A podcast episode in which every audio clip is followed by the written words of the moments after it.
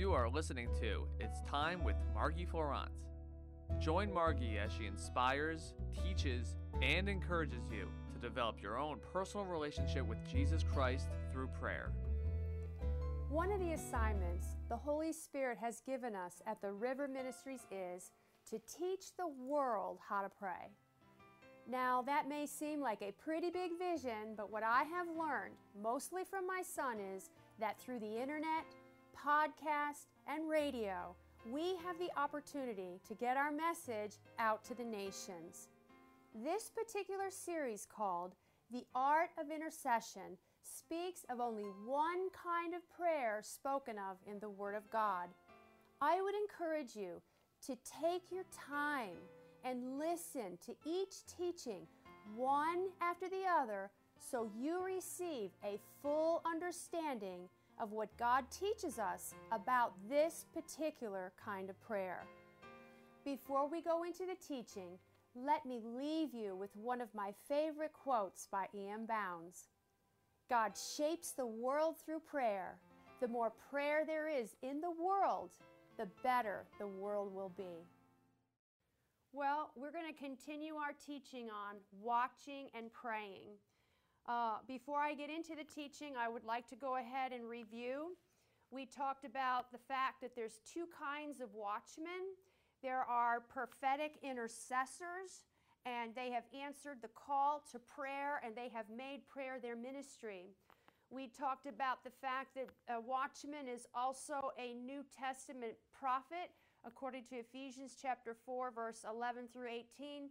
They stand in the office of the prophet, and as they pray and as they intercede, their gift in that prophetic office kicks in. We talked about the watchman's assignment. What is the watchman's assignment? It is a person hired to guard, especially at night. We said that the Hebrew word is shamar and it means to hedge about as with thorns, um, to protect, attend to, look narrowly, to preserve, and to protect. Uh, we found out that there's another word for watchman, and it means to lean forward, to peer into the distance, to observe, await, behold, look up, wait for, keep the watch, watchmen. And these watchmen, their job is they are hired to guard a group against surprise. Now, in the spirit realm, what would that be? It would be John 10 10.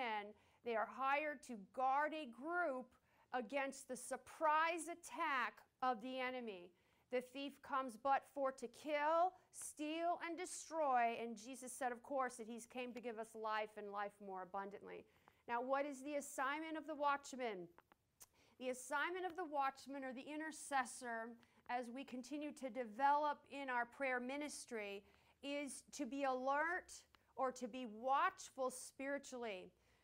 1 Peter 5 8, be sober, be vigilant. Your adversary, the devil, goes about as a roaring lion seeking whom he may devour. That word vigilant is key when it comes to prayer and watching because that word vigilant means wake, watchful, and never to be off your guard.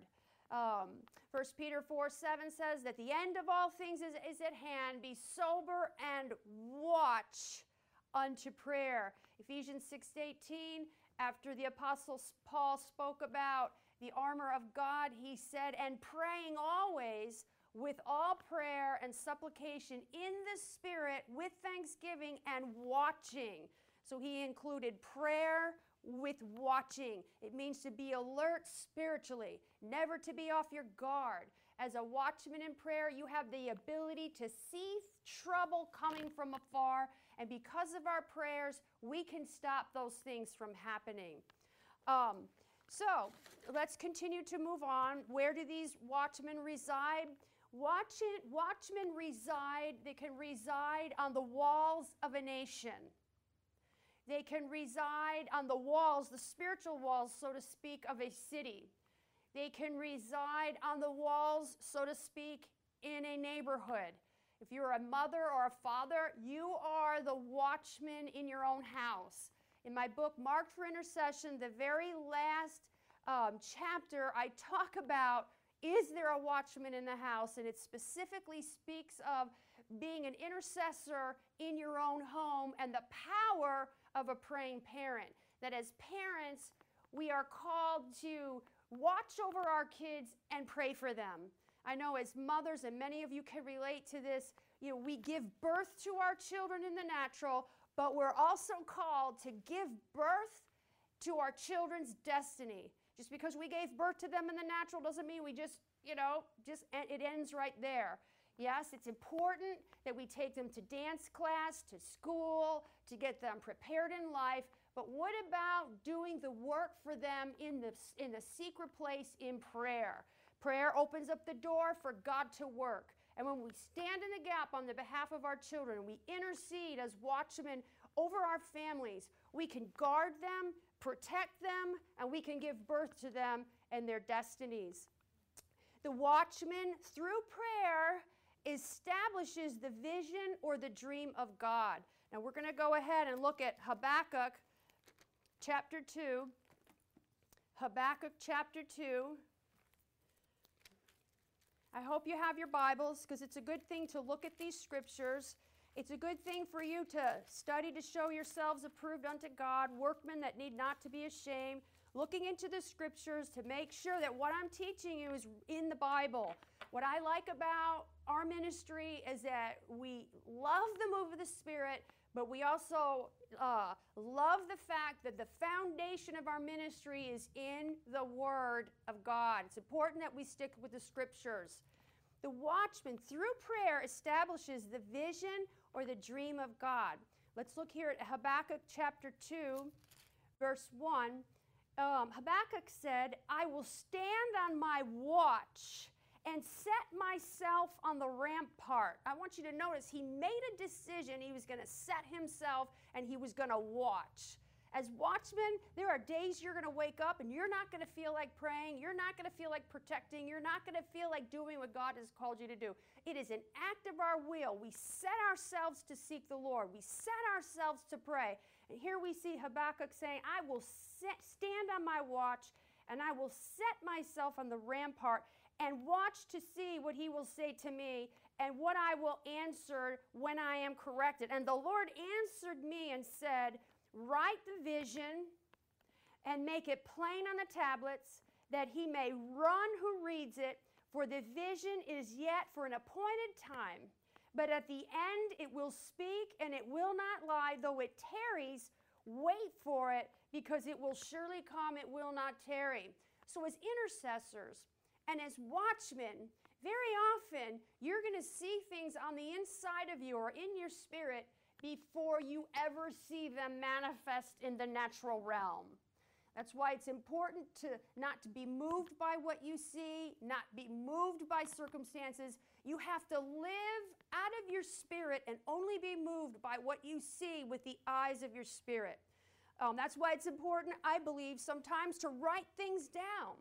You know, we all have a vision for our churches. We all have a vision for what, you know, where, where we want our children to end up. We, we have a vision specifically for our nation, you know, but we've got to, to, to not be moved by what we see in the natural and not let circumstances blind us from continuing in prayer and watching.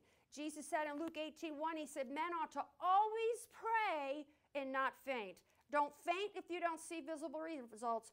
Don't stop praying. Those circumstances get worse. As a matter of fact, I know I've said this before. I'll say it again because it's coming up out of my spirit. Oftentimes, things get a whole lot worse before they get a whole lot better. When you've stood in the gap for somebody and prayed for somebody, it's, you know, it's, it's almost like I would say it like this all hell breaks loose. And I've seen that happen many times. But why is that? It's because the enemy knows he's got to leave the enemy knows he's got to give up his stronghold, or that person comes under conviction and they don't want to give up the things that they may be doing that's wrong. But as you pray for them, they get a whole lot more uncomfortable. So keep praying. Keep the vision in your heart of what God has said to you. So that's what that's what Habakkuk said. He said, God said to him, though the vision tarry, wait for it, because what I have spoken, I'm going to make good. The things that I have put in your heart are going to surely come to pass. Now, let's look here at Habakkuk chapter 3. Now, here's Habakkuk's prayer a prayer of Habakkuk the prophet. He said, Oh Lord, I have heard your speech and I was afraid. Oh Lord, he said, revive your work in the midst of the years. In the midst of the years, make it known. In wrath, remember mercy. What I love about Habakkuk's prayer is he's reminding God of his character. He's reminding God of who he is. All this turmoil can be going on in your family or in your neighborhood, in your nation, in your city, but God is a God of grace and mercy. And so Habakkuk reminds him, in wrath, remember mercy. And here we see in verse 3 that God responds to the prayer of Habakkuk, just like he responds to our prayers. We are under a better covenant based upon better promises, and God hears the prayers of the righteous.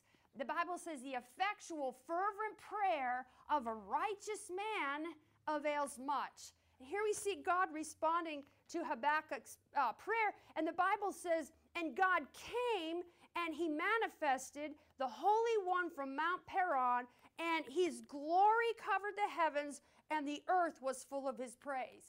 God hears you when you pray. What happens many oftentimes is we, we don't always see the complete manifestation of our prayers is because there's war over the destiny of your children, there's war over the destiny of our nations, there's war, and the enemy's trying to keep that manifestation from coming. That's why eh, the Bible says, having done all to stand, you stand therefore. Keep standing, stay in faith, keep believing.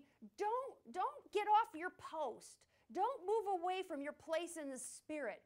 Again, though the vision tarry, wait for it. It's going to happen. It's going to come to pass. But you've got to be patient and you've got to stand on your post. Don't give up. Don't faint. Now, let's go on. Verse 5. Uh, verse 4 His brightness was like the light he had raised, flashing from his hands, and there his power was hidden. So when Habakkuk prayed, God came and God answered his prayer. He prayed for God's manifested presence.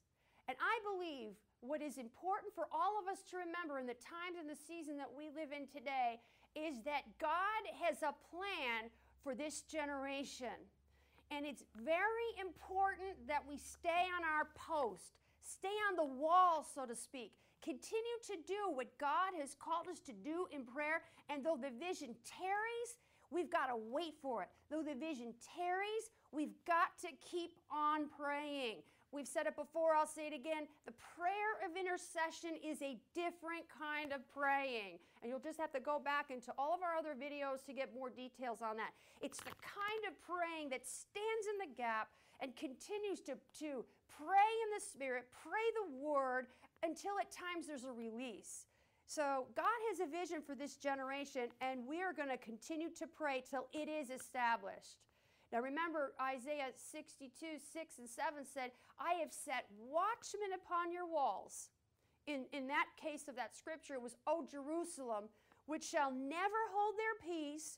You that make mention of the Lord, keep not silent till he what? Till he establishes, and in this case it was Jerusalem, and makes Jerusalem a praise in the earth. Let's talk about that scripture and use it for your nation. Let's use that scripture for whatever it is God has put within your heart. This concludes my teaching for today. For more information or resources, visit our website at margieflorent.org.